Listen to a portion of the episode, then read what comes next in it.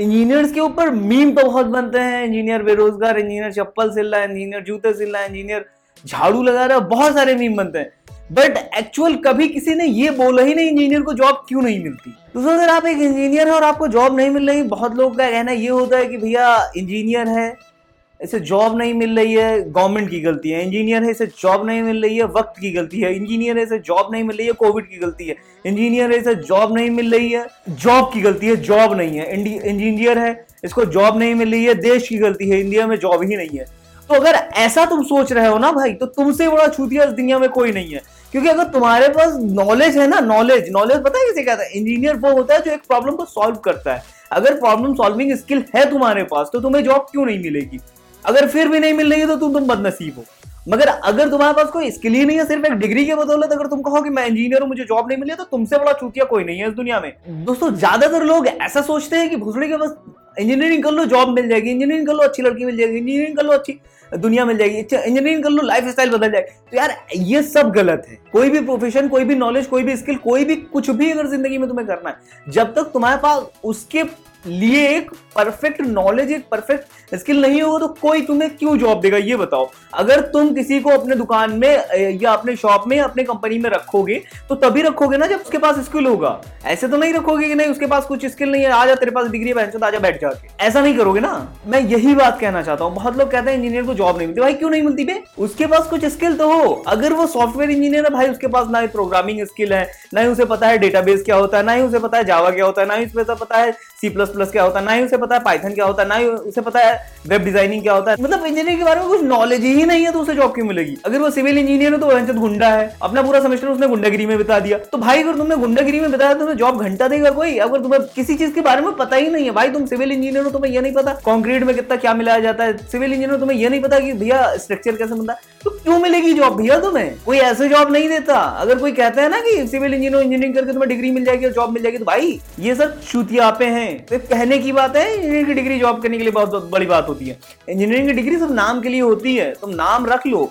और भाई, बहुत जगह ऐसी भी है जहाँ पे लोग बिना डिग्री करके, बिना किसी चीज़ के अब जॉब कर रहे हैं अच्छे से, अच्छे बड़ी बड़ी कंपनी में। समझ रहे हो?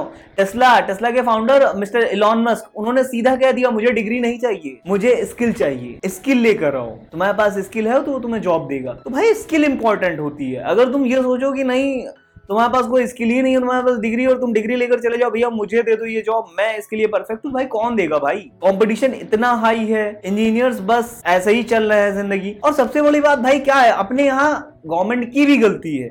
अब आप ये समझ लो, अब इंजीनियरिंग नॉर्मल लोग भी कर सकते हैं। मतलब नॉर्मल क्या, जैसे जिन्होंने मैथ नहीं लिया, वो भी इंजीनियरिंग कर सकते हैं बट स्ट्रीम अलग होगा, आप और किसी एग्रीकल्चर इंजीनियरिंग आप अदर इंजीनियरिंग कर सकते हैं। ग्रेट बढ़िया है। बट भैया इंजीनियरिंग में बुक्स क्यों कम कर दी? आप ये समझ लो कि जब मैंने इंजीनियरिंग की थी तो हम लोग को पढ़ाया जाता था छह सब्जेक्ट टोटल मतलब प्रैक्टिकल वगैरह मिला के करीब करीब नौ से ग्यारह सब्जेक्ट हो जाता था। भाई, ग्यारह सब्जेक्ट पढ़ के हम लोग पास हुए। अब जो लड़के आ रहे हैं, वो सिर्फ़ दो से तीन सब्जेक्ट पढ़े और इंजीनियर बने जा रहे हैं। तो ये मतलब कहीं का कुछ कॉन्सेप्ट है ये उस बंदे को नॉलेज नहीं है। उसको नॉलेज नहीं है तो क्यों है? उसे कोई जॉब देगा भाई? क्यों? किस लिए जॉब देगा? और इंजीनियर को जॉब न मिलने की एक सबसे बड़ा वजह ये भी है कि भैया वो बकचोदी में इंजीनियरिंग करने आ जाते हैं। मतलब ये है कि किसी ने बता दिया कि इंजीनियरिंग कर लो, बस लाइफ स्टाइल अच्छी हो जाती है, वहाँ माहौल अच्छा होता है, गुंडागिरी होती है, लड़की बहुत अच्छी मिलती है, खूबसूरत लड़कियाँ आती है बड़े बड़े पापा की परी आती है और भैया बढ़िया सेट कर लो लाइफ स्टाइल अच्छी है, चार साल तो कम से कम कट जाते हैं। भाई जब तुम्हें इंटरेस्ट ही नहीं है, तुम्हें पसंद ही नहीं है, तुम्हें कुछ करना ही नहीं है इंजीनियरिंग तुम्हारा दूर दूर तक सपना ही नहीं है। तो तुम क्यों करोगे? दोस्त तुम्हारा वहाँ जा रहा है इंजीनियरिंग करने।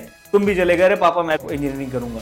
तो यार, ये कोई बात होती है क्या? कम से कम तुम अपने अंदर समझो, तुम्हें करना क्या है? तुम्हें करना कुछ और है, तुम करके कुछ और बैठे हो, लंड तुम्हें जॉब मिलेगी भाई। क्यों मिलेगी तुम्हें जॉब तुम्हें इंटरेस्ट ही नहीं है, तुम कुछ कर ही नहीं पाते हो तो क्यों तुम्हें मिलेगी जॉब भैया, लंड मिलेगी। तो बात ये समझो, सबसे पहले कोई काम करने के लिए ये पता करो कि भैया, तुम्हें उस चीज़ में इंटरेस्ट है कि नहीं? अगर इंटरेस्ट है ही नहीं किसी अपने दोस्त को देखकर कि वो दोस्त जा रहा है इंजीनियरिंग करने या दोस्त जा रहा है कोई कोर्स करने या तो दोस्त जा रहा है कोई पढ़ाई करने, दोस्त जा रहा है कहीं पर तो हाँ दोस्त को समझ के वहाँ ना जाओ। वो, उसका इंटरेस्ट है, वो जा रहा है। शायद आपका इंटरेस्ट ना हो। शायद आप उसे देख के जा रहे हो तो तब तो आप घाटे में हो गए ना यार। और अपने यहाँ ज़्यादातर लोग किस लिए बेरोजगार है? इसका सबसे बड़ा वजह है कि अपने पसंद का काम न करना। सबसे ज़्यादा तो बहन चोदी अपने परिवार को दिखाने में लग जाते हैं और दिखावा। मतलब ये है कि अगर मेरे दोस्त ने ये कपड़ा पहना तो मुझे भी ये पहनना है, उससे अच्छा पहनना है। मेरे दोस्त के पास अगर आईफोन है तो मेरे पास आईफोन का सबसे हाईएस्ट वर्जन होना चाहिए। अगर मेरे दोस्त कार से घूम रहा है तो मेरे पास भी कार होना चाहिए। मतलब ये क्या है? यार, इस लाइफ में ना जो अभी twenty twenty two twenty three life होती है, ये लाइफ होती है भाई रिस्क लेने वाली। रिस्क मतलब ऐसा रिस्क ना लो, कहीं पर जाओ, खोपड़ी में गोली मार लो वैसे मर जाओगे। रिस्क ऐसा लो जहाँ तुम जो अपने पैसे हैं उसे सेव करके कहीं पे इन्वेस्ट करो। इन्वेस्ट करके कुछ बड़ा करो, बड़ा प्लान करो, क्योंकि तुम्हारे पास अभी पैसों की कोई वो नहीं है यूज़ नहीं है। जो भी पॉकेट मनी आ रहा है पॉकेट मनी से थोड़ा रुपया बचा के किसी क्रिप्टो करेंसी में इन्वेस्ट कर दिया, कहीं शेयर खरीद लिया। यार मैंने बीटेक के फ़र्स्ट ईयर में अपना शेयर खरीदा था, कुछ कंपनीज़ के, मैं नाम नहीं भूलूँगा। उन कंपनीज़ के शेयर मैंने खरीदे थे करीब करीब वही अठारह हज़ार रुपए के। आज के वक्त में वो शेयर करीब करीब वैल्यू रखते हैं ढाई से तीन लाख रुपए के। मतलब सन दो में मैंने ज्वाइन किया इंजीनियरिंग अब जाके मतलब आप ये समझो, दो, तीन साल, चार साल में इतना ज़्यादा वैल्यू बढ़ गया। अगर मैं ये कहता हूँ, वो ना बढ़े। कम से कम मुझे कुछ एक्सपीरियंस तो देकर गया और इन केस दस साल बाद मैंने, अगर वो उन शेयर्स की वैल्यू पचास लाख हो गई तो मतलब मेरे तो फ़ायदा ही हुआ ना।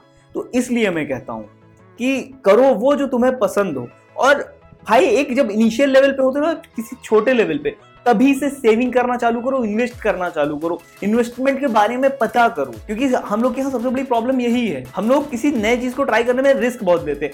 भाई, आजकल का जो जमाना है ना, सबसे ज़्यादा डिमांडेबल चीज़ क्या है? क्रिप्टो करेंसी रुपए, पैसे टेक्नोलॉजी तो टेक्नोलॉजी बेस्ड है क्रिप्टो करेंसी क्रिप्टो करेंसी में इन्वेस्ट करो सही तरीके से। मतलब छोटे वैल्यू का प्रोडक्ट खरीदो मतलब छोटा जिसमें कम इन्वेस्टमेंट हो, वो चीज़ कुछ खरीद कर रख लो। भाई, हज़ार, डेढ़ हज़ार, दो हज़ार रुपए खर्च होने में क्या मतलब चले भी जाने में क्या घाटा हो जाएगा तुम्हारा? शायद फ़ायदा मिल जाए। बस मेरा इतना ही कहना था, यही कहना था, समझ में आया हो तो अच्छी बात, नहीं समझ में आया तो गाड़ में मुझे कोई नहीं फ़र्क पड़ता।